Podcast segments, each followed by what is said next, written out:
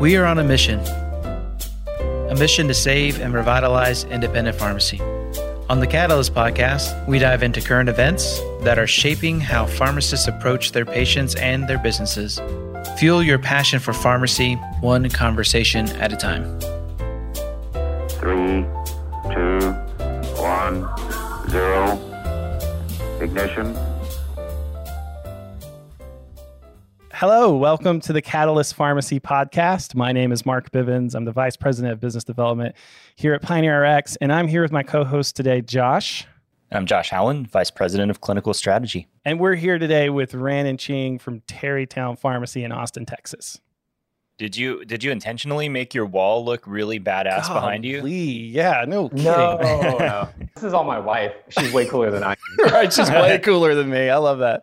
Yeah. no doubt. I was just like, I already feel inferior just looking You're like like, No, yeah. Hi, I'm Ren and Well- I have six degrees. No, yeah, that's all my wife. She's a, a physician and she's board certified and got her master's in epidemiology too. And all of her diplomas were like rolled up. She had never taken them out. And I was like, hey, we've got to like hang them up on the wall. Yeah, let's do Yeah. this. No doubt. Yeah. Good to see you guys. You guys are all festive. I had to, earlier, I, I had to grab some of my like decorations here. right. Oh, that's true. We have the uh, we have the lights on the microphone. r- randomly throughout the podcast, like bring the Nutcracker up. Right. Right. Yeah, That's true. When you want, when you maybe you want me Yeah. and Josh to shut up and, and you want to chime in, you can be like, yeah. yeah, Nutcracker. No, it can be like this. It can be the talking stick, you know, whenever Yeah. we're talking. so with yeah. Right. Right. Yeah. All right. So we have uh, Ranon Ching here, Tarrytown Pharmacy in Austin, outside of Austin, Texas, or is it Dude, technically in Tarrytown Austin? is straight up in the in middle Austin? of Austin. Okay, Yeah. I'm sorry, Oh, yeah. guys. I'm sorry. You don't want to you gotta, confuse. you gotta yeah. come down. Gotta come check it out. I, Visit us. I, I've been there only probably a, a handful of times, just in Austin in general, Yeah. to be honest. You, Oh, you yeah, went yeah. there when they moved into the new store, the new location. That's true. I was yeah, I was there with uh, with Shivam Oh, and, yeah. and Yeah. the specialty. Yeah, center. that's right. Yeah, yeah, cool, cool. Um, But okay, so um, I know you guys are doing uh, just one in general, a lot of cool things around like COVID, COVID testing, um, and all the MedSync stuff you're doing. You're also this the I'm going to say the house speaker is the what I'm going to call it. I might be getting it wrong for uh, Texas Pharmacy Association as well, and Yes. um, Raynon's really involved. He's uh, the I'm going to call him community pharmacy basically operations director over there at uh, Tarrytown Pharmacy with the Newberry family as well. Um, so before we get into all of the business stuff, you're from Hawaii, right? You're born in Honolulu, I am. right? Okay. So how do you get from Hawaii, Honolulu, Hawaii, all the way to Austin, Texas?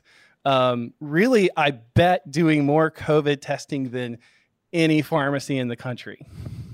Mhm. Yeah, the, it's been kind of a crazy ride getting to um, Austin. Uh, yeah, I was born in Honolulu, Hawaii, and uh, grew up there. My dad was born there. My mom lived there for most of her life, and uh, my dad actually worked at Pearl Harbor when he was uh, before he retired. And so, yeah, I just grew up on the island. My uncle actually owns an independent pharmacy still on the island, and so I grew up visiting his pharmacy and uh, checking that out. So I knew about pharmacists and pharmacies, especially independent, uh, all growing up.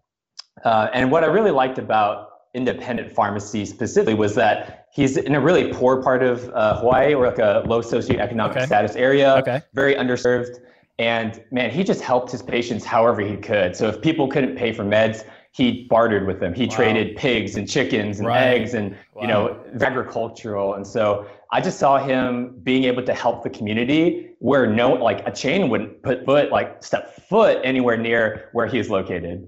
Yeah, that's wild. Um, yeah, the ROI is not there for them, no doubt. I don't see yeah shareholders would like chickens and pigs. That's probably true. Wow, that's so cool. it's also like very much against what you think of when you think of Hawaii, right? You don't think Right. of That's true. That's true. It's just like people island forget about that part of the population there. There, you really do because what when I've been there, I've only been there twice, I think. Um, ooh first world I know problems. for I know, but, but you don't. I mean, I, you don't go there. You know, Right. you don't know that part. You really don't. You forget that that's even part of any like any other state in the country. Uh, Right. They have those same issues. Yeah, maybe even more so. You know, like the isolation is is huge. So, so okay. So, what brought you to the states? Did you? So this is a crazy story, actually. So um, my mom went to UT for uh, Okay. her master's, and so she knew about Austin. And when we were looking, uh, so I love Hawaii; it's great, but the school system's not the best. And so um, basically you have Obama uh, that went to Punahou, which is a Okay. basically college tuition for kindergarten through high school. And so that's not really a great option. And so we were really looking for good schools for my brother. I have an older brother and myself. And uh, we're from Hawaii, so we hate being cold. So we ruled out the top, The you know, top like half of 80% the, of the U.S. right. Okay. Yep. Didn't want to shovel snow. Didn't want to have to deal with you know sleet or ice.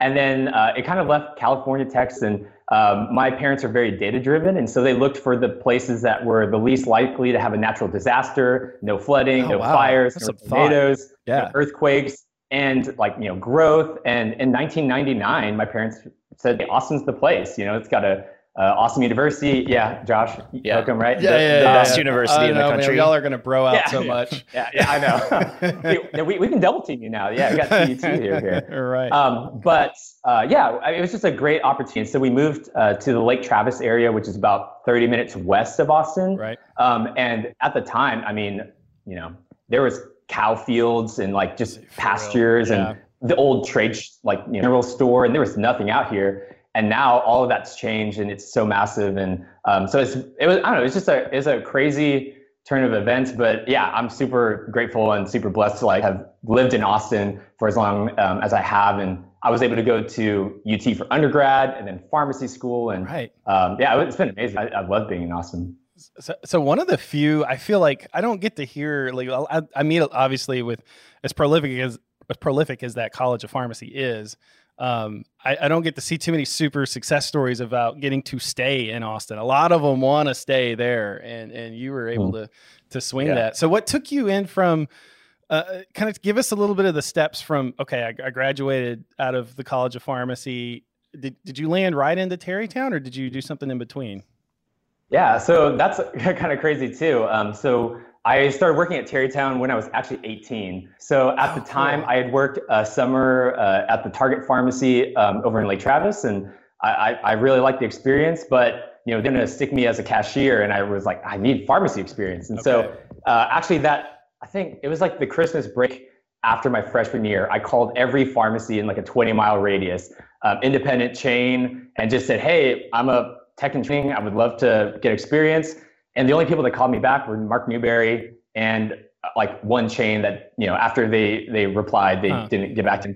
It was great. I sat down in the old Tarrytown location and talked to Mark, and it reminded me of my uncle's pharmacy. Not in this that um, like you know our patient populations are very different, but just that sense of community and like the fact that uh, independent pharmacies are the backbone of a community. And I just loved it. And uh, we're since 20, I think 2019, all through undergrad, all through pharmacy school. And actually, you know, as a, you know, P4 or P3, you know, I go up to Mark and say, all right, Mark, about to graduate pharmacy school. Like, what do you got for me? And he was like, sorry, Randon, I don't have a position for you.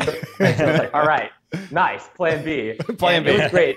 Yeah, it, it was great though. Like um, on rotation, I actually asked to be put in the busiest chain pharmacy um, that they had, which sounds ridiculous Oh wow. uh, now. But I, I only known independent. I'd only really worked at Tarrytown, only seen my uncle's pharmacy, and I was like, you know, these big chains are doing something right. So um, I think it's kind of a dangerous mindset to think that just because we're an independent pharmacy, we provide better customer experiences. And so I went to the busiest chain pharmacy in in Austin, and what was cool is that my preceptor saw the way that I treated patients and took care of them, and you know that's so foreign to chains that she hired me my second rotation. So I was able Oh, to get wow. a job, um, yeah, in Austin, working for now like one of my really close friends and mentors, and um, that was a really cool opportunity right out of school.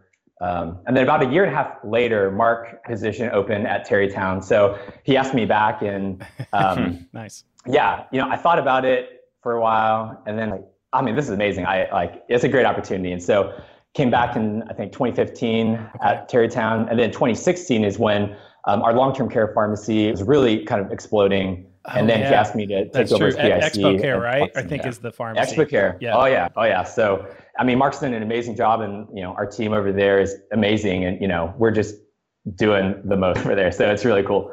So um, yeah, it's been awesome. So you know it's wild. Um, when I was going to pharmacy school, like I was a, about a semester away from graduating as a chemical engineer at UT, and I decided that I didn't want to do that with my life. So I had to give up my full scholarship and tell my parents that Oh, I was going to do this. Oh man! All so I had to have a backup plan, right? beat you up. And at that time, you had to have a pharmacist recommendation to get into Hmm. pharmacy school.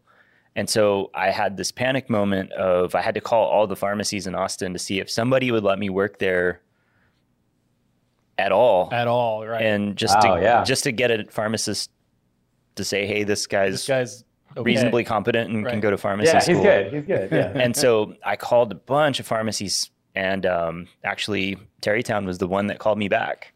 Oh, really? And so I didn't know that, Josh. So, I didn't know that either, man. Yeah, I, have so- I've been with him five years, Brandon. So I actually I I, know, worked I worked at the old location um, with Mark's dad for I guess oh, really? seven or eight Wow, weeks prior to pharmacy school, and um, That's Tarrytown wrote my recommendation to get into pharmacy school. I Man. did full circle, Yeah. man. All right, all right. I had no idea, man. That's So so, so cool. both of us owe a little bit to the Newberry family, oh, huh? no. Oh, yeah, we owe a lot. Yeah, I, I think a lot of people owe a lot to the Newberries. Like, it always blows my mind. Like, we'll reach out to people for flu shot clinics or even just COVID testing. We've done a lot of business COVID testings, and they, everybody's always like, "Hey, tell Mark I said hey." And I'm like, "How does Mark know everybody in Austin?" Like, but without fail, like everyone's like, "Oh, oh, Newberry, oh, tell him I said hey," and I'm like, "Oh my gosh, it's crazy." Everyone yeah, just knows some them. people just have it, and I yeah, know. Mark's got it. so. Yeah, everyone knows him.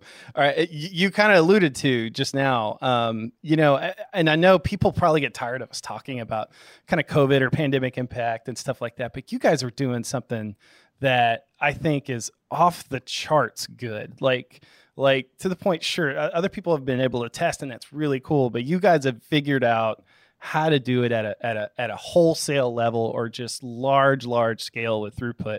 Um, what what was a little bit of your mindset of even prepping for being able to do something like that? Man, uh, and it's it's kind of like we we chatted like briefly about it yesterday, but a lot of it was um, at first I, I said just um, you know being in the place at the right time, but Josh was kind enough to say like no, like the preparation. So a lot of it came that you know um, I had a real interest in strep and flu testing, and um, so you know we got our CLIA waiver license probably like three years ago or, or Yeah, so you're on the ball ago now. already there. Uh-huh. Yeah, 2016, you know, because I was like, man, we need to test for strep and flu. That'd be really cool. And so we got our CLIA waiver license. We were doing, you know, uh, our first, we have a pharmacy residency uh, for ownership and management too. And our very first resident, that was his business plan was how do we make strep and flu testing profitable? And we started from there. And I mean, cool. we, we do a bunch of strep, bunch of flu tests. And so we already had a very good introduction and also real application of point of care testing in a pharmacy setting.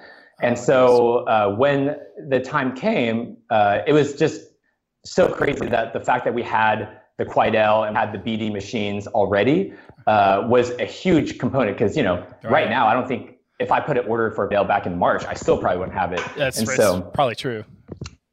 yeah, and so just being positioned, and we, we had already done it. Um, we started just how we had done it before. You know, we we incorporated it kind of into workflow a little bit, but it was different because COVID, right? Because Sure. um, a, a big thing, and I wanted to get your thoughts on this too, guys. Like, uh, was how to keep your employees safe, right? So, how do I present this to our staff to say, hey, like we need to do COVID testing, and here's how we can do it in a safe, effective way. And um, we have a bunch of bright, smart pharmacists at Tarrytown, and uh, we have a pharmacist that's um, our kind of director of like uh, business development, and he was a big proponent of like kind of pushing and saying like we can we can do this and we can make it safe. And so um, it, it was it was really interesting. But what do y'all think about just the whole like optics of because that's kind of a scary thought, right? It's in the middle of hey, people are getting sick, but let's invite people in Yeah, so we can test no them. kidding. Yeah, no, no. Josh Right. is kind of our COVID czar.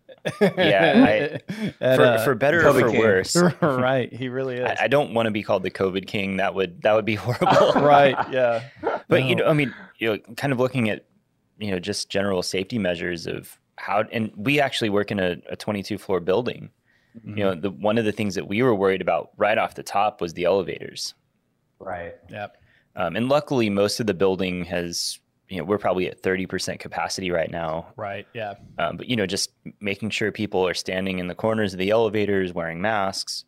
We um, had to work with our building to get um, an infrared camera installed downstairs so we can scan people and flag out of Wow. range temperatures. we kind of and, and, and to give Josh credit and, and Jeff and everybody else too, they forced it on the building. To be fair, uh, Yeah. no, but We- thank we you, kind- building whoever's re- We kind of did me, it but- and then asked permission later. Right. And then when, yeah. Perfect. you know, that's, but, you know, that we were protecting people that worked here. You guys were Right. actively inviting potentially sick people into Right. your pharmacies. It's a totally Yeah. different ballgame. Yeah, and I think um, one thing that really lent itself to us is that we had we had the perfect space for it. Actually, the specialty building that y'all saw. Oh, so we have okay. um, for those people that don't know where our pharmacy, we have our main pharmacy that actually used to be an old blockbuster. We moved in 2010, and it's hilarious. The blockbuster closed down, and we moved in. I didn't know it Uh, it still has all the big windows. It feels well, it doesn't feel like a It does got it does got the big windows though. Yeah, I could see it now. Now that you say about it. Yeah, now that you talk about it. Yeah, but right behind it, we had this little, um, I don't, I don't even know, maybe a thousand square feet, so like, like a really kind of like interesting unit right behind the pharmacy. And number one, we're like, we have to keep people safe. I don't want people walking through the pharmacy because at the time we had closed our pharmacy for walking traffic for a month, from April to May. Okay. And so, um, you know, we definitely didn't want, you know, people getting tested to like interact with um, the patients that were coming in, right?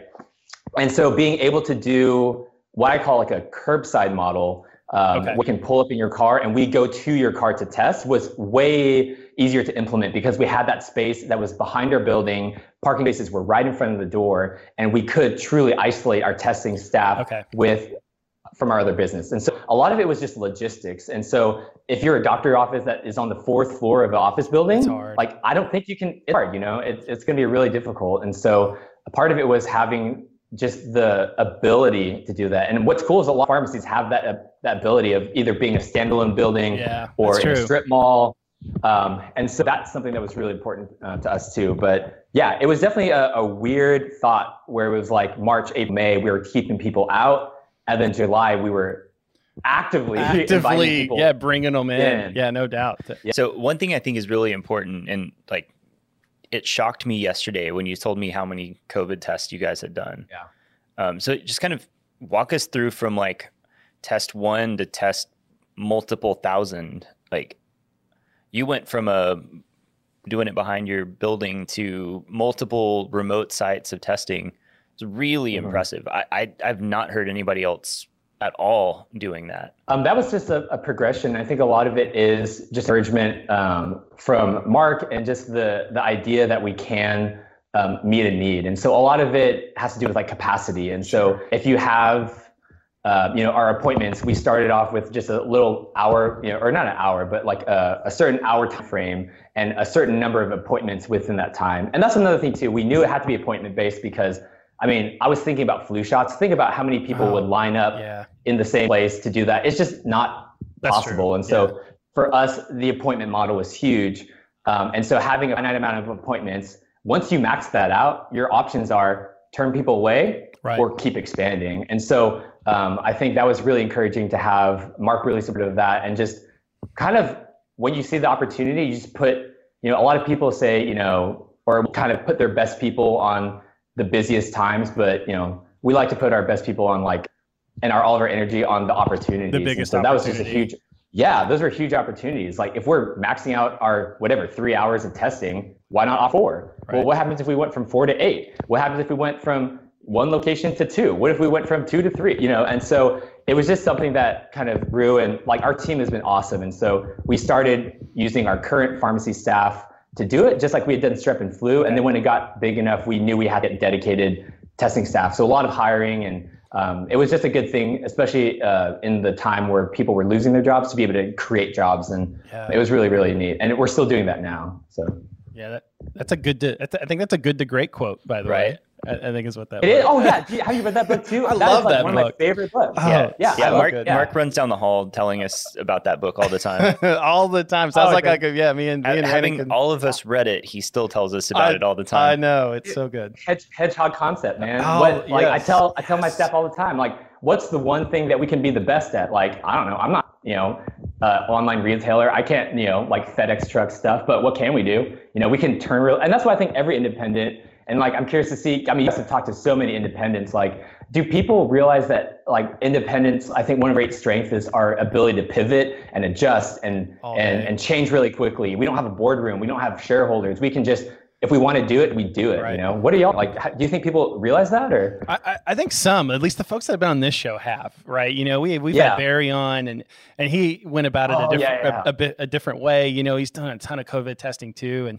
he had to go drum up you know, just a lab that would partner with him, right? But he took Mm. the time and, and had a relationship already because mental health Right. and the mental health drugs that, that, that they do Yeah. are, are such a big part of what they do. Um, but you're right, you know, it, it's a he was quickly able to have some foresight. And, and you see that in a lot of our independent pharmacies have some foresight and, and then be able to act on it because and not wait and not have to go get a budget and not have to go get approval for it. Right. You're 100 percent right. I mean, even you know when we were talking to you yesterday, and you were like, I was expecting you to tell me that you've done you know a couple hundred COVID tests. Yeah. And you were like, Yeah. No, I did like 500 yesterday. you know, like that level of scale, even though you know about it, the hardest part mm-hmm. that we've seen that other independents struggle with is how do they let other people know about it? And then, you know, some of the ones that we've been seeing that are successful, like you, you've gone out and like, you know, multiple locations doing thousands of COVID tests. And you're, you know, the city of Austin and the public health, they know about it now, right? They know Right, yeah. if they need anything, Tarrytown's got it. And so, you know, the ones that we've seen that have been successful have those connections with public health or Yeah, they're in with their community. true. Yeah. Um, and that's one of the things I hope that if people are listening, if you don't know who's in your community and who's doing public health and who's in charge of, Yep. you know, the economic development or the chamber of commerce, nobody knows what you can do, and it's a huge gap. Yeah.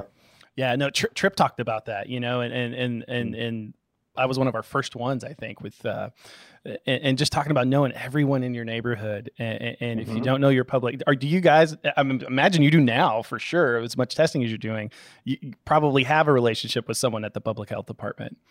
Oh yeah, absolutely. And um, we, we even had one beforehand, and so you know um, we have interacted with a lot of just in our daily interactions, or uh, whether it be patients with people who are involved with you know like the Texas Public Health Department, and um, kind of working with them on some projects at UT, and um, I think it's really important, but also just listening to your your environment, right? Like I feel like we have all these little kind of like sub like areas or neighborhoods or things and and the needs of one neighborhood is different from another and so what we were hearing from a lot of our patients and and people just asking like you guys do testing or hey tell me about your testing and we just heard stories and stories and stories of in july you know hey i went to you know X, you know, XYZ, we all know who it is. Um, uh, Box chain, Right. got got uh, got a sample. It's been seven days. Called them. They said they lost it. Hey, come back and get another one. I went back in. They swabbed me again. Five They days went to go by. it? They lost my sample again. Oh my and forget it. Like if it's a free test and I have to wait 15 days, I don't want it. I'm right. out. So he at came that to point, us. it doesn't matter anyway, right? Yeah. I was like, dude, good job. You just quarantined. Like you're done. Right. One of the other things that you talked about that you know you claimed it was being in the right place at the right time, but you mentioned that you bought a, a super cold freezer recently. Mhm. Like Yeah. you know, just kind of what was the the thought process behind speculatively buying a freezer that probably what one percent of pharmacies in the country have? Yeah. If if Yeah, like um, I, I think that kind of goes back to like kind of like preparation, and um, I'm so glad you guys read Good to Great. I love it. Yeah, because I always try to talk to my students about it. Oh, it's and such a they good look at me like man. blank faces. It's such a good I book. know. If if you can get past the fact that these comp- some of these companies aren't quite there anymore, but they were Right, at the right, yeah. time, you just you, you know, there's so much so much good stuff in Yeah. that book. No, I think I think when I think about uh, what we could be the best at the world at, I think it's um, and I think maybe just for independence in general, I think it really is looking ahead and positioning yourself in in positions for success. And so uh, we talk about like risk versus benefit. We talk about you know cost versus opportunity. And for us, like you know, they were talking about oh well, Moderna is a front runner, and so um, and I guess what, by the time this comes out, hopefully we'll have everything ready to go for phase one. Right. But you know, everyone's oh like yeah, is that crazy? Yeah, you, this one candidate needs an ultra low freezer. They'll never work out. And then I was thinking, oh well, then opportunity, right? Like we're a small pharmacy. If Moderna or a refrigerated vaccine comes out, they're not going to give it to me. They're going to give it to big old hospital system XYZ. But if that means now Pfizer's over there like licking their wounds trying to get their vaccine out, maybe they'll send it to me, right? So it was kind of an opportunity uh, to true. try to Yeah.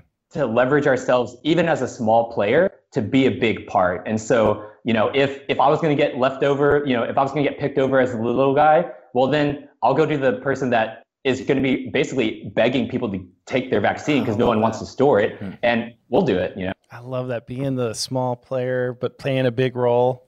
Right. Yeah. We're gonna we're gonna we're gonna cut that one. We're gonna Yeah. we're gonna we're gonna we're gonna Love push it. that Yeah. one. I'll have Yeah, to trademark it real quick. right. Yeah, you have to trademark that. Yeah, yeah. I mean, it was really weird too because I remember, yeah, back in September, I called the ultra low uh, freezer manufacturer and I just talked to the sales guy, which was really weird too because I called him and he was like, "Hello, like someone to talk to," and now he's probably just, like inundated. But I mean, we chatted for like 45 minutes, and I was like, "Hey, man." Who's buying these? Like, where, where are these freezers even at? Like, who needs a super cold freezer? Right. And he told me research labs holding specimens. That's true. Like, Yeah. you know, you'll, you- you'll find it in the basement of some random Ivy League college that, you know, they store, I don't know what, uh, who knows what down there. But he's like, yeah, like, and he, and he told me straight up, he's like, I will not be able to provide enough to meet demand. He's like, it's just not possible. Yeah, He's like, we can't make them fast enough. You know, we don't have supply chain Right. you know, we're not going to invest the, the inventory because then as soon as a refrigerated candidate does come out, just like almost like the mask, exactly like the That's mask. you know? true. Yeah. So it was very interesting. And so the fact that we were able to chat and talk, and I told him, I was like, I think, I think we're going to pull the trigger. And he was, yeah, go for it, man. Like order it now because, you know, if, if and when like, you know, they, people do want it, it'll be a, I mean, right now we're probably looking at like a three or four month lead time. Oh, By that time we will be in phase two and you won't need one. So it's Right. really kind of, it kind of came from like a place of not like, like, not, I wouldn't say weakness, but almost like being backed into a corner where it's like, I know that I passed up on the main refrigerated vaccine, so we've got to figure out other ways. And so I always tell people, um, like, you know, we're going to hit obstacles, but some people will just give up, and other ones will try to get around it. And we've always been good about trying to figure a way around it. I love it. That was one of the things that my boss told me early on. And, you know, Jeff's a software developer. And he was Yeah. like, the reason he loves software is because if you come up a, a hurdle in a hardware situation, you have to build new hardware. If you come up to Right, a hurdle in a software, you just build a way around it. And you kind of took that whole idea Oh, of like, yeah. cool, here's a problem. I'm going to find a way to go around the problem. And now the coolest part about that is, you know, you're going to get into situations where the next time this happens, you're already ready. And the people who you mm-hmm. served this time because you found a way around it, now you're the obstacle, right? Somebody else is going to come and be like, all right, cool, Tarrytown's going to get this, and we're going to skip over all these other people Right. because you're prepared and they've already shown a track record of it. It's just, it's a really cool, smart thing that happened. Right. Yeah. It's just interesting, and it's no, it's not a footnote either. How maybe prepped, prepped by accident is a bad word, probably, but how prepped Mm. you were based on what you were already doing, you know, with strep Mhm. and flu, and you guys immunize like crazy too already, don't? Yeah. Am I right? Uh, Yeah. Okay. Oh, absolutely. Yeah, that was one of the first things that. Um, that's actually how kind of Mark uh, kind of convinced. Well, I didn't need too much convincing, but I told him like, you know, hey, I want to do a huge vaccination program right now. Like, you know, at Tarrytown back in 2015, we did flu and pneumonia. The first thing I did, actually, the day I started at Tarrytown, I met with my mentor at UT, who does. She's like the queen of immunizations, Okay. and I just said, you know, Sharon, like, give me a five-year immunization plan. And she was, she was, she went over every year, like, random first year you do this, by year five you're gonna be doing this, Oh, wow. and we went from flu and pneumonia to, I mean, we have rabies vaccines on our protocol. We've Holy got smokes. um, yellow fever. We've got um, uh, Japanese encephalitis. We've got Wow. you know Hep A, Hep B, like every kind of vaccine you could think of. And so that's just something I was really passionate about. And when the COVID vaccine came out, it just made sense because I was like, well, that's a vaccine. We, Yeah. we need to administer it. And I'm always Right. a big proponent of just pharmacists playing a big role in it. Um, and like, I don't want to, like, we can pivot later, but like talking about the whole obstacle thing going around. I know Josh mentioned something yesterday. Um, we almost had like a podcast yesterday. I love Right. it. we Um, kind of did. Yeah.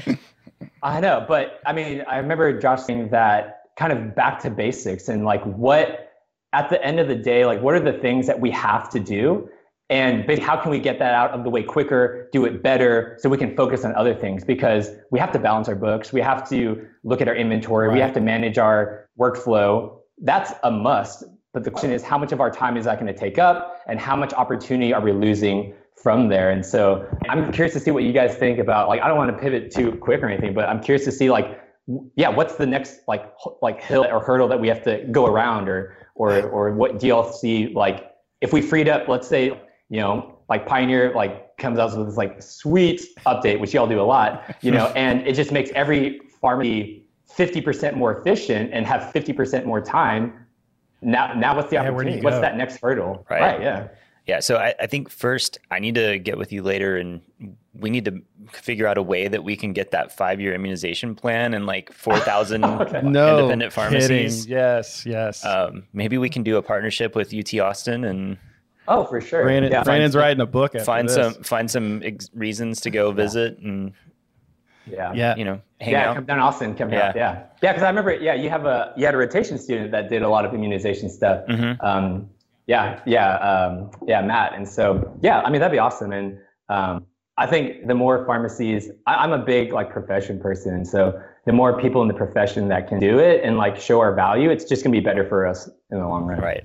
So Um, and, and you know, it's one of those things where it's like independent pharmacies can't view each other as competitors anymore. They have to No, view definitely. each other as, you know, if one independent pharmacy goes out of business, it's a shame. If all independent bar- Yeah. pharmacies go out of business, it's a tragedy.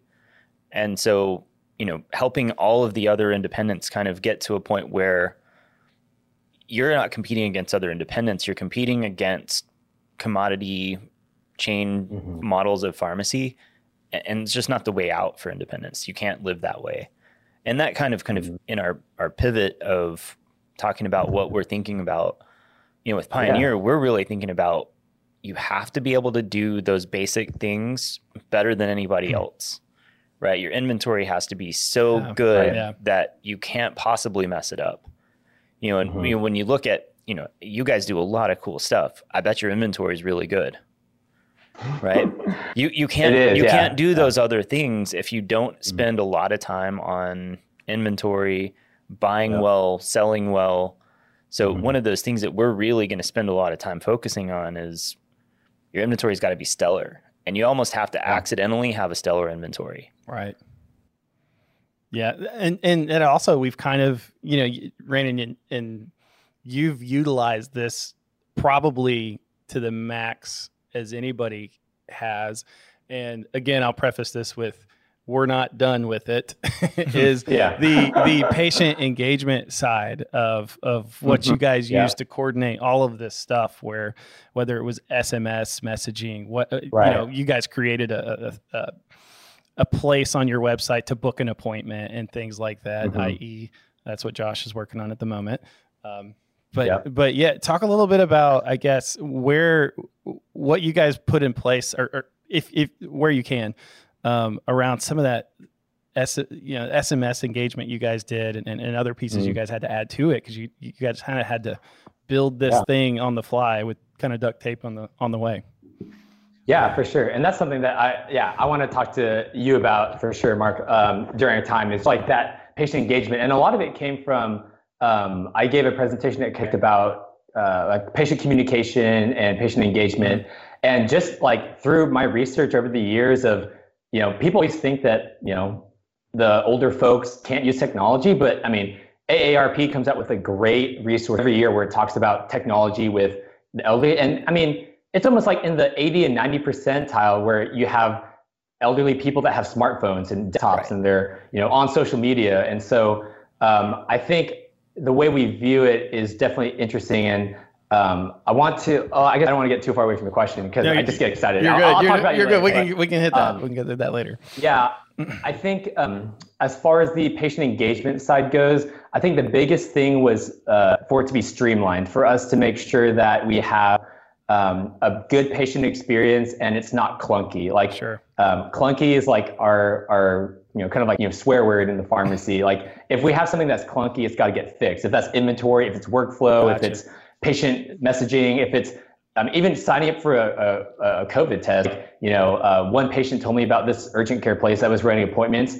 I was on their website for five minutes and I still didn't know how to sign up for an appointment. Oh, you know, no. just just just what is it what does it look like to the patients? And yeah like are we trying to tell our 68 year old patient yeah go to our website and sign up for an appointment. Right. and then you know a few minutes later i see his name pop up. I mean that's huge and that's a super important thing. And so um, as far as messaging goes i think the biggest i mean i don't know if we can say like companies but vow is our phone company and like they've been amazing. Um, just i mean pioneer integration aside i mean just the the the flexibility that you have with a, a VoIP or like a voice over internet Sure. phone system Yeah.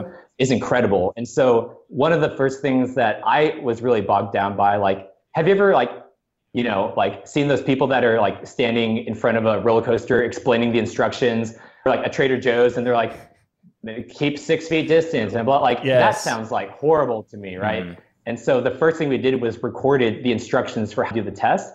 And before you even check into the pharmacy, you know, you hear those instructions like take the cotton swab, do this and that. And then- I just saved all of my med techs probably like a minute in like, you know, Oh, I saved their voices too from going out. Just just trying to find a way to to make it easier and replicatable, right? I don't want someone to say, "Oh, I your med tech told me to stick it in my ear." Like, no, like I I recorded the message, like you know, I know what it says, and you know, it was your you know, it, you have to listen to it, and so um, I think the the phone system was huge. Secure messaging was a game changer. Like to be honest, like I mean, I mean, Pioneer being able to do that, like right, like how do you send people um, their results if it's not HIPAA secure? Like how do you Yeah. do all these different things? And so um, that were all things just like we were talking about being prepared. Like the fact that Pioneer's been doing this and preparing for so long helped us do that. Like couldn't have done like all the curbside texting and things that people Mhm. have talked about. Like if y'all didn't do those updates, we would be in the stone ages. You know, we would we would not have the tools to to fight in this you know this war. But I mean, you guys do the same thing. Yeah, no, no, it was just like I- was just that's how you get to 500 a day, right? That's how you get Right. to 500 tests a day. Um, you make it so easy and almost done for them to a point, right? Like, Yeah, I mean, and uh, we didn't really talk about care planning, but that was one of the deals where you Oh, know, yeah. like with CPESN and care planning, initially we built it so that it had a lot of features, but it wasn't easy to use. You know, and then you start to focus that in to find out how you can make it easier and easier, and then start automating it. You know, and that's where that's the difference between doing three care plans a day or three COVID tests a day right? to doing 2000 a month 500 a day whatever you know like you just can't do that without understanding how your tools work and having good processes Yeah, I'll, I'll say this: the amount of times that Josh or Jeff, uh, both, have looked over somebody's shoulder and was like, "I can't, I can't believe I made them do that." Yeah. you know, It is- it- and then they immediately go back. Especially, you know, Josh, give credit, goes back is like, "We got to fix this." You know, Yeah. Um, it's funny uh, and uh, jeff's gonna get some good quotes on this but he he um he told me i guess a couple of weeks ago and he's like you know who the worst developer on the planet is? And i was like oh man this is gonna be bad. And he goes know, it was Oh, it was me last week right? Because you're always looking back at the stuff that you did before and you're like why did i make that decision? You know how do you make it better? And so it's always that drive of what i did last week is trash now we have to make it better right and every week it keeps getting better and better um, and that's just kind of part of the culture that i think a lot of independents have that's true. Yeah. Well, and, and I think that we, we need to have like when you don't have that, then you have the, the computer system that you update every six months and you stop caring and the, the needs of the people. Like, I mean, it's like for any business, I think it's important to look at what you've done and that's not it, right? Like, hopefully you're smarter or hopefully we're smarter, you know, six months from now than we are now. So an idea we had six months ago probably isn't the best idea, right? Or if it if it was a good idea, like how do we make it better? It's changed. Yeah, to a Um, degree. Yeah, exactly. It's changed. And, and maybe the game's changed, right? Like maybe someone found something that made it easier. And um, like, I, I know for you guys, I think with software, it's probably similar, but I always tell people, like, I, I love hearing problems, but you better not just throw a problem on my lap. You better give me a solution. Like, I, I don't want to hear it ran in, like, you know, our workflow sucks. oh, okay. Okay. Yeah, great. Right, yeah, no, I've- point. Yeah, I'll, Right. I'll get right on that, you know. But it's like ran in. It takes too long to find stuff in the print queue, or hey, like these are getting you know lost in the shuffle, or or we're not doing these as fast. And I think if we do X, Y, Z, now we've got that. And so um, it's a testament to just our, our team and the like you said the culture. And I mean our our our med techs are are super smart. And like I mean some of the best ideas we've had for our COVID testing came from you know our our part-time or or you know like temp our seasonal med techs that are just like man Brandon like a- few people have called complaining about this or saying that this was tough is there any way we could maybe like xyz or or do this and that and i was like oh man, that's a great idea. Yeah, I had no idea, and we can definitely do that. I, boom, boom, boom, it's done. You know, and so stuff like that, just making these like little tweaks and kind of like almost like uh, making a sculpture. You you, Yeah. you take the big chisel to, to, to get the the huge like kind of uh, figure done, and then you get the little fine tuning, and then you just kind of go there. And so um, I think it's super important. Yeah. Um, and it's a really tragedy if you stop. And to yours and Mark's credit, like you've built a culture where the med tech feels totally comfortable coming to Rand and going, this thing takes too long, you know, and, that, Yeah. and that's something where we try to do too here is is just like, I, I don't, Josh always says, I think this is a Josh quote, but he's like, I don't care if a good idea comes from the janitor. Like, uh, it doesn't matter. It- it- Yeah. Yeah. They're probably the people that see the dirtiest parts of the building, so Yeah. they might have the best. Well, you know, point, it's funny. I was uh, when I was working on my MBA, we were studying um, lean manufacturing. So when manufacturing went over to Japan after the war, their their economy was decimated. So they had to come up with these these ideas to be better and more efficient. Um, and so they actually took ideas from a guy from Kodak to build out Six Sigma and lean manufacturing. And one of the first things they did was in an assembly line, typically the only person who could stop the line was a supervisor. And one of the first things that Toyota did was say that's that's terrible. The guy who mm-hmm. sees the broken thing go by him on the line is the one that needs to stop the line. Right. So they made Yeah. it so that literally anybody on that manufacturing floor could stop a manufacturing line when they saw a problem. And I think that's really important that, you know, successful pharmacies and successful companies let the people who are doing the job that they're doing all day, every day, say, hey, this doesn't work. And if we did this differently, you get a better result. And we all know how mm-hmm. that turned out, right? Toyota's yeah. known for making defect free cars, right? It just yeah. good. like they'll run forever, right? You can't say the same of Chrysler, right? And right. Yeah. No offense Yeah. to And anyone. that's- no that's offense to anybody at Chrysler. too. Right. if they ever yeah, listen, exactly. You're like, sorry. like my bad. we're gonna since we're gonna name names. notably, I drive Yeah, neither exactly. a Chrysler nor a Toyota. no, no, no. He's a car snob in general. Josh, Josh, you, you just called out, boy, you know. That's okay. but no, I think We're a long think- way yeah, away from okay. Chrysler taking notice of us. That's true. Exactly. Yeah. um, but I think that's. Um, I think you're right, and I think that kind of comes from it comes from the top, so to speak, and that's something that I've always been super appreciative with. Like, you know, Mark's been like a huge mentor to me, and like, yeah, all the quotes you guys have from Jeff, I've got the same number of quotes from Mark, and so um, one thing that we talk about a lot, and you know, we talk about, you know, how do we start this, or for you guys, like, how do you start a new service, or I'm sure when you pitched, like, I mean, Josh, I was there. Uh, actually, she and I were there at the. Uh, uh, it was Louisiana, right? It was um, uh, New Orleans at the introduction of care plans. Right. And yo, like I was hyped, man. Like I was so pumped up when you were talking about care plans, and you know, like I looked around the room and like there's some people that just like didn't like they just couldn't wrap their head around it, and so I I wonder about like um, just being able to be in a position or have the encouragement to, to try something and not be afraid of how it's going to be received because over time it'll be fine. And so mark's been always super encouraging to me to, to say like all right if we try something worst case scenario it fails. At least we know now we don't need that. And while everyone's wasting their time trying to figure out i don't know like what's a failed idea? Uh, i mean there's so many. Anyway like We, we have a lot of those ourselves. Yeah. I know, yeah, yeah. I was like trying to, I don't know, launch a rocket into the into the sea. Like we don't need to do that because we've already tried it and it doesn't work, Right. and we can move on. And so um, he would always ask me, like, you know, if I made a mistake, especially as a student, that for a student or like a new pharmacist, or even just like a new owner or manager, like we're so afraid of misstepping and we're so afraid of doing the wrong thing or what if i order too many flu shots or what if i order Mm, yeah. these strep tests that expire or whatever but Or you what know, if you order like, an ultra ask- low freezer, Right. right? yeah. What if you order an ultra low freezer? No, no, no, no doubt. Yeah. Um, Yeah, exactly. And it was just something that he would, would always ask me, like, you know, did you do it maliciously? Did you do it on purpose? Did you make that mistake because you wanted to just, you know, throw it down the drain? And I would always say, like, no, no, like never. He's like, all right, so I don't have to blame you for that. But did you learn something? And I was like, yeah, I did. He's like, good. If those, you know, answers to those questions are anything but that, then we have a problem, Right, right? right. And so I was always appreciative of that. And like we said, like, you know, we could have bought ultra low freezer, a different vaccine could come out, and then we just have the coolest, most expensive ice cream freezer of all time, right?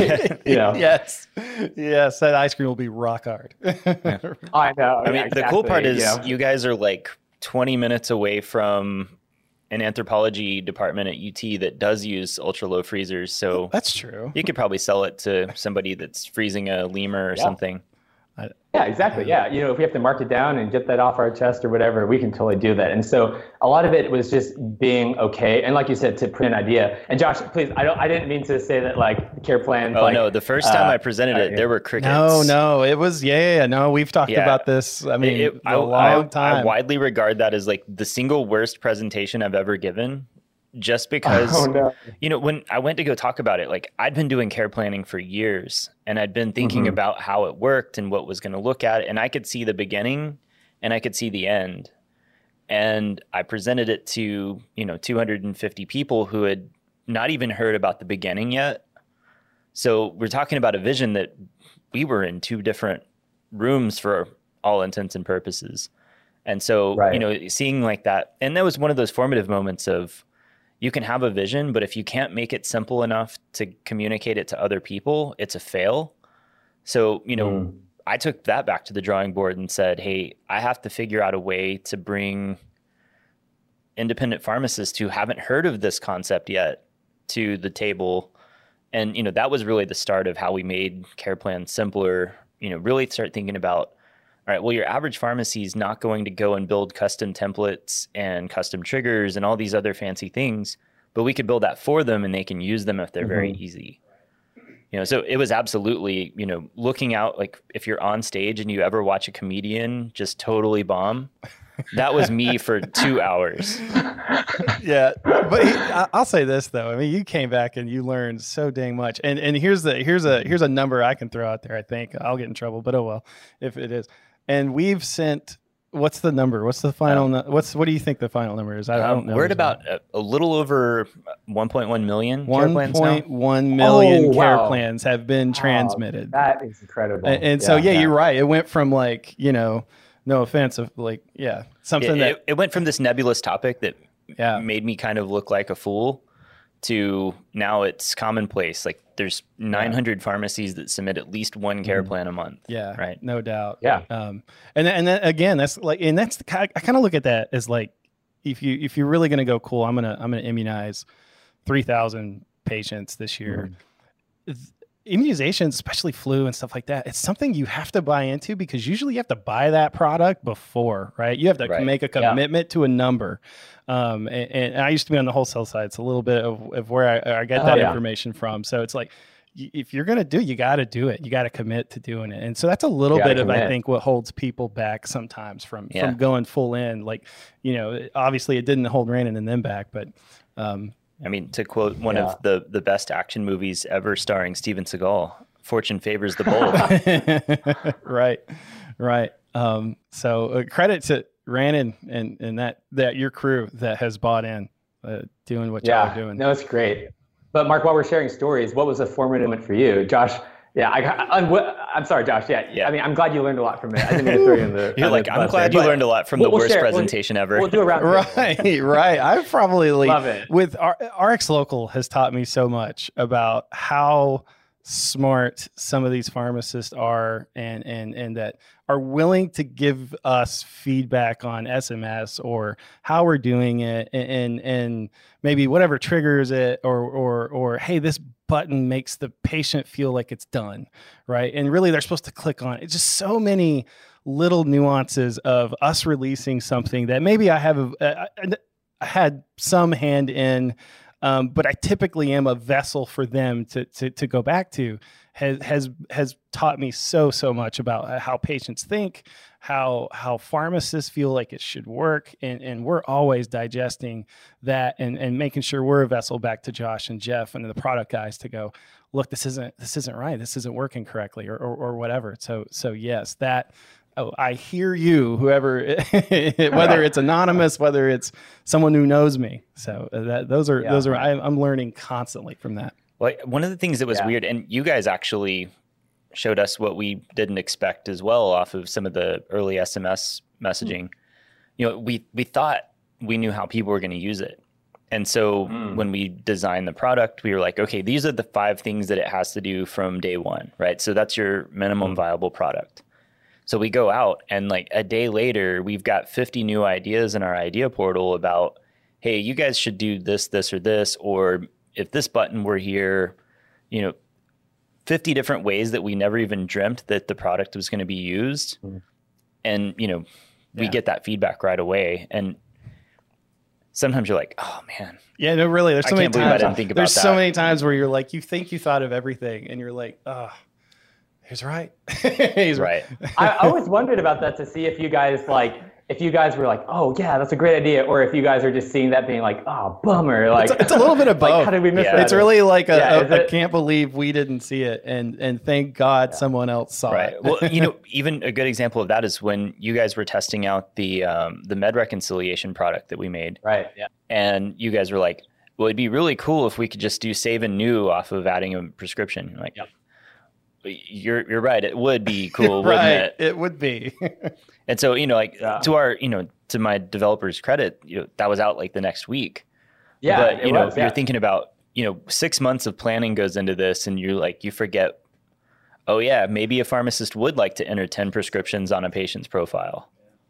Yeah. Yeah. Or, or, you know, like I always forget, like when I talk to my MedSync tech, you know, we have patients that are like on upwards of 14, 15, like tw- I think one patient on 20 meds, you know, and gosh. um, like, like I can't even take my like my allergy med and my you know Yeah. Zyrtec or something. Yeah, and I'm like, oh, there's so many pills. It's crazy. Um, Right. And it- it's just a good idea to yeah, like I said, I love how the fact that Pioneer can like ca- almost capture. it- It's almost like you're you have your own QI team, you know, and you're just like constantly like like looking up new ways to doing things. And I want to real quick because like I love talking about scheduling and stuff. So Josh, like tell me uh, what's up in your world with scheduling, Oh. and then Mark later on, I've got to talk to you about like um, like patient reach engagement, like surveys, forms through like Rx local because I just love hearing about that stuff. I want to hear it from y'all. Yeah. So luckily, all of that's on the roadmap. Um, and I will never commit to a date again because I will get crucified for it. Um, but we, we'll edit it out. yeah, we're, uh, we'll edit that one. Yeah, we'll we edit can leave that in there. I'm, I will not commit to a date because not. 4,000 people will email me and tell me what's going on. Yep. Um, you know, you know, one of the things that we started working on again, you know, earlier this year was thinking about scheduling. You know, and, and, Yeah. you know the the pandemic really put that in forefront again of thinking about when you're in a pharmacy and you really want to move toward a community pharmacy as a clinical location, the mm. thing that's Yeah. you know we've got interoperable data now, we've got clinical capabilities in Pioneer and labs and care planning and all this other stuff. But the one thing that you don't have is pharmacy can't continue to operate on an on-demand process. Mm-hmm. So, you know, we're really focusing on, you know, building in some appointment-based model features into Pioneer. You know, and that'll start with being able to set an appointment, like just like an Outlook calendar, kind of things like that. And then eventually the goal is to move toward, you know, a place where you can set availability and patients could grab Yeah. it kind of like a Calendly type appointment based setup. Um, you know, so it's an iteration. It's going to take. I I would have loved to have said this is going to be ready in March of this year, and you know, it changes your life and the life of anybody else doing COVID testing. But the cool part Yeah. is, eh, good or bad, I suppose. This pandemic taught us a couple of things, and one is that it's not going to be the last pandemic. Um, we got fairly lucky in a way that this one was really scary, but not as bad as it could have been.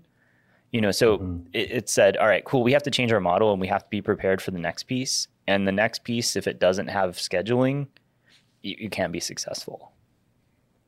Yeah, and it, And I think it's a, um, it's kind of like that thought process of MedSync, right? It's like, are we going to be on our heels? Are we going to be the ones that are reacting to like, you know, and, and really like, it's a crazy business model. Like, like relying on people to, to get business, right? Like I, I have to trust in our thousands of patients that they're going to dial in and put in their refill number, go on their app and all this stuff. And um, how can we do the same thing? Or like, like flu shots have always boggled my mind. It's like, nowhere else like you can't just swarm a doctor's office and be like oh wait yeah like like oh it's, it's, i've been here for 15 minutes like where's my flu Right. shot you know and it's just it's just so out of control. But even like, I think we have a really good opportunity to create that model better than doctors' offices. Like, I mean, I think I tried scheduling a, a office visit or a virtual visit, and it was super hard, you know. And I had to talk to a lady for like seven Oh. minutes while she was trying to spell my name Yeah. right, and I was like, oh, not that, I'm not Brandon, I'm not Randy, like no. And so just having that opportunity to just jump on and schedule a visit, and that's why I think. Um, we talked about the ease of use. I think it's huge, and um, yeah, I think you're right. We're going to need it in the I future. went through the same thing. I, I- we we went and got so my wife's Marsha. Everyone knows her. Everyone knows Yeah. her more than they know me. I'm Marsha's husband to most people. Um, but uh, you know, we went through that. We went and got tested because her grandmother's coming down and Oh, gonna hang yeah. out with us. So we're like, hey, Oh, let's all yeah. just make sure we got tested or whatever. And um, so we did. But man, you're right. Oh my gosh, I was, I had to call, I had to email, I had to take a picture of my driver's license and email it. It was weird. It was clunky. You're right. It's clunky. That's the word. And, and Clunky, it was yeah. so. But we did it. You know, I had I I, I fought through it. But um, you're you're so right, and I do think there's opportunity there, right? And kind of talking through like what a patient could do that what they would rather do um, in a in a in a either on their phone or at their desktop and, and stuff like that, like getting a consent form for a flu shot before you walk in, right, or something like that. I, I think there's tons of opportunity that that's just kind of out there still waiting. And there's still some, you know, forward looking, you know, eventually we're going to get older and patients like us are going to want to do things differently. Right. And so I, my friends know, don't leave me a voicemail. Right. If I don't answer the phone, just remember, Brandon, like if, if text Josh me. doesn't- Right. Yes. Like, you Yeah, call me yeah, if I don't answer, text me and I'll call you back. You know, That's th- why you haven't called me back. Right. right. Rules of engagement with Josh. Actually, in a, in a funny story, like I forgot my voicemail pin to log in on my office phone, so Oh. I got to get somebody to help me, Uh, um, which is maybe not great to admit for a technology company. right. Try all nines. I tried all the basics, okay. Um, all right. but you know, w- there's a there's a future model coming up where you know, like our parents aren't in that world mm-hmm. where they've got smartphones, they've been texting, they've mm-hmm. been emailing. The expectation is a lot of their healthcare is going to be provided in that same kind of stream. You can't rely on I want to talk to a human all the time. You don't I don't want to. If I can do it online or through text message, I'm probably going to go that route. And so th- those are the kind of And I things we have to think about. interesting, Um, kind of like, uh, well, we're right by the college too, right? We're maybe like five, six minutes away from UT, and it's actually really refreshing because every year we we fill scripts for a lot of the sororities and fraternities and Oh, yeah. um, dorms and stuff. And I mean, it blows my mind every time a new crop of students come in. Like, I mean, they sound terrified on the phone. They're like, uh, hello, hello? Yeah, like, uh, I need to refill a, a pre- prescription. Like, what do you need? And I, I forget, like, if you're not on the phone, like we are, like, you know, eight hours That's a day, true. like, phone conversations are very weird. And, like, you know, we do flu shot clinics over there. And I mean, I mean, it's just so crazy how much they're on their phone and how, true. how great they are at texting and responding and emailing. But then you get them in a like a face-to-face That's you know true. situation or a phone. I mean, this this podcast would be their worst nightmare. It'd be like, oh my gosh, I have to like look at somebody. To, and- and look I- engaged. yep. Yeah. uh, No doubt. Right, yeah. exactly. Um, Um, but I think it's really interesting, and I think it's important to to not like right now. We always just we're like baby boomers, baby boomers. Uh-huh. Like, um, what what what's comfortable for them? What what do they want? What do they want? And more so, it needs to be you know what is more accessible for everyone. What can the the you know 19 year old college student do? And what can the 68 year old grandma do? And I think people are selling the older people short, and they're not giving the young people enough credit. And so um, that's why, like with the Rx Local app, I think I mean, I mean, I don't know, man. I'm thinking like, yeah, immunization forms, uh, going straight to priority like fill queue. I'm thinking, you know, you can log in and type, type in your blood pressure, your diabetes, all of that stuff. Um, but what's important too is it has to be, it can't be dashboard fatigue. It can't be like five different logins, like, you know, um, and that's what's going to be really interesting to see is like, you can do like a calendar thing, but if it's not easy to get to, it's not, you're, you're still not going to use Right. it, you know, or two-way texting that you have to go log into a third-party website app. Like Right. that's never going to work. You know, it's got to pop up. It's got to be the little dashboard thing. It's got to be in the patient's profile. It's got to be on your to-do list, which was the greatest invention of all time. Because I was like, how am I going to make sure people read these texts? Um, but it's going to be so interesting, and I think integration will be huge. Right. Yeah. Yep. And that's that's our deal. If, No if truer it's not in your workflow, you're not going to do it. and Yeah. and thank you so much for being on. And again, you're you, Mark, that entire staff you have are, are just a huge inspiration to, to to everybody that that we get to talk to. And um, we're just really blessed you got to be on with us today. And enjoy the rest of your day. Hey, I appreciate it. Yeah, blessed to be here and talk to y'all too. And yeah, it's been fun. Like I could chat with y'all forever. And yeah, yeah, yeah. I probably will be hitting you guys up about some some stuff. That later, sounds but it's always good. we'll be coming after you for the five-year immunization plan soon. So Right. Oh yeah, yeah, exactly. Actually, probably love it. Madison will be yeah. coming and you for guys you have on to come one. visit in Austin at some Right. point. Remember, so, just yeah. remember, text Josh. Don't leave a voicemail. exactly. or I could just spam his voicemail and then it'll just say 50 voicemails forever because he won't be able to clear That's it out. true. well, I'm also anal enough to where if the button pumps up or like you get like the little That's red true. thing, I gotta true. get rid of it. So Oh, so you're you're a button clearer. Yeah. You Yeah, gotta he's clear got to the clear the dot, queues. right? yeah. Yep. And my wife Yeah. has like 30,000 unread emails. It drives me bonkers. All right, Rainer. All right. Well, well, thanks for being on. Yeah. Thanks for having me, guys. Good to talk to you All y'all. right, appreciate Yeah. you. Take care. All right. Merry Christmas. And to everybody watching, Merry Christmas and Happy Holidays. Thank you for listening to this Catalyst podcast. If you enjoyed this episode, please consider liking, subscribing, and or following us. Give us a five-star rating on Apple Podcasts to help us reach more amazing pharmacy people like you. Follow PioneerRx on your preferred social media platform for the latest up-to-date pharmacy news and content.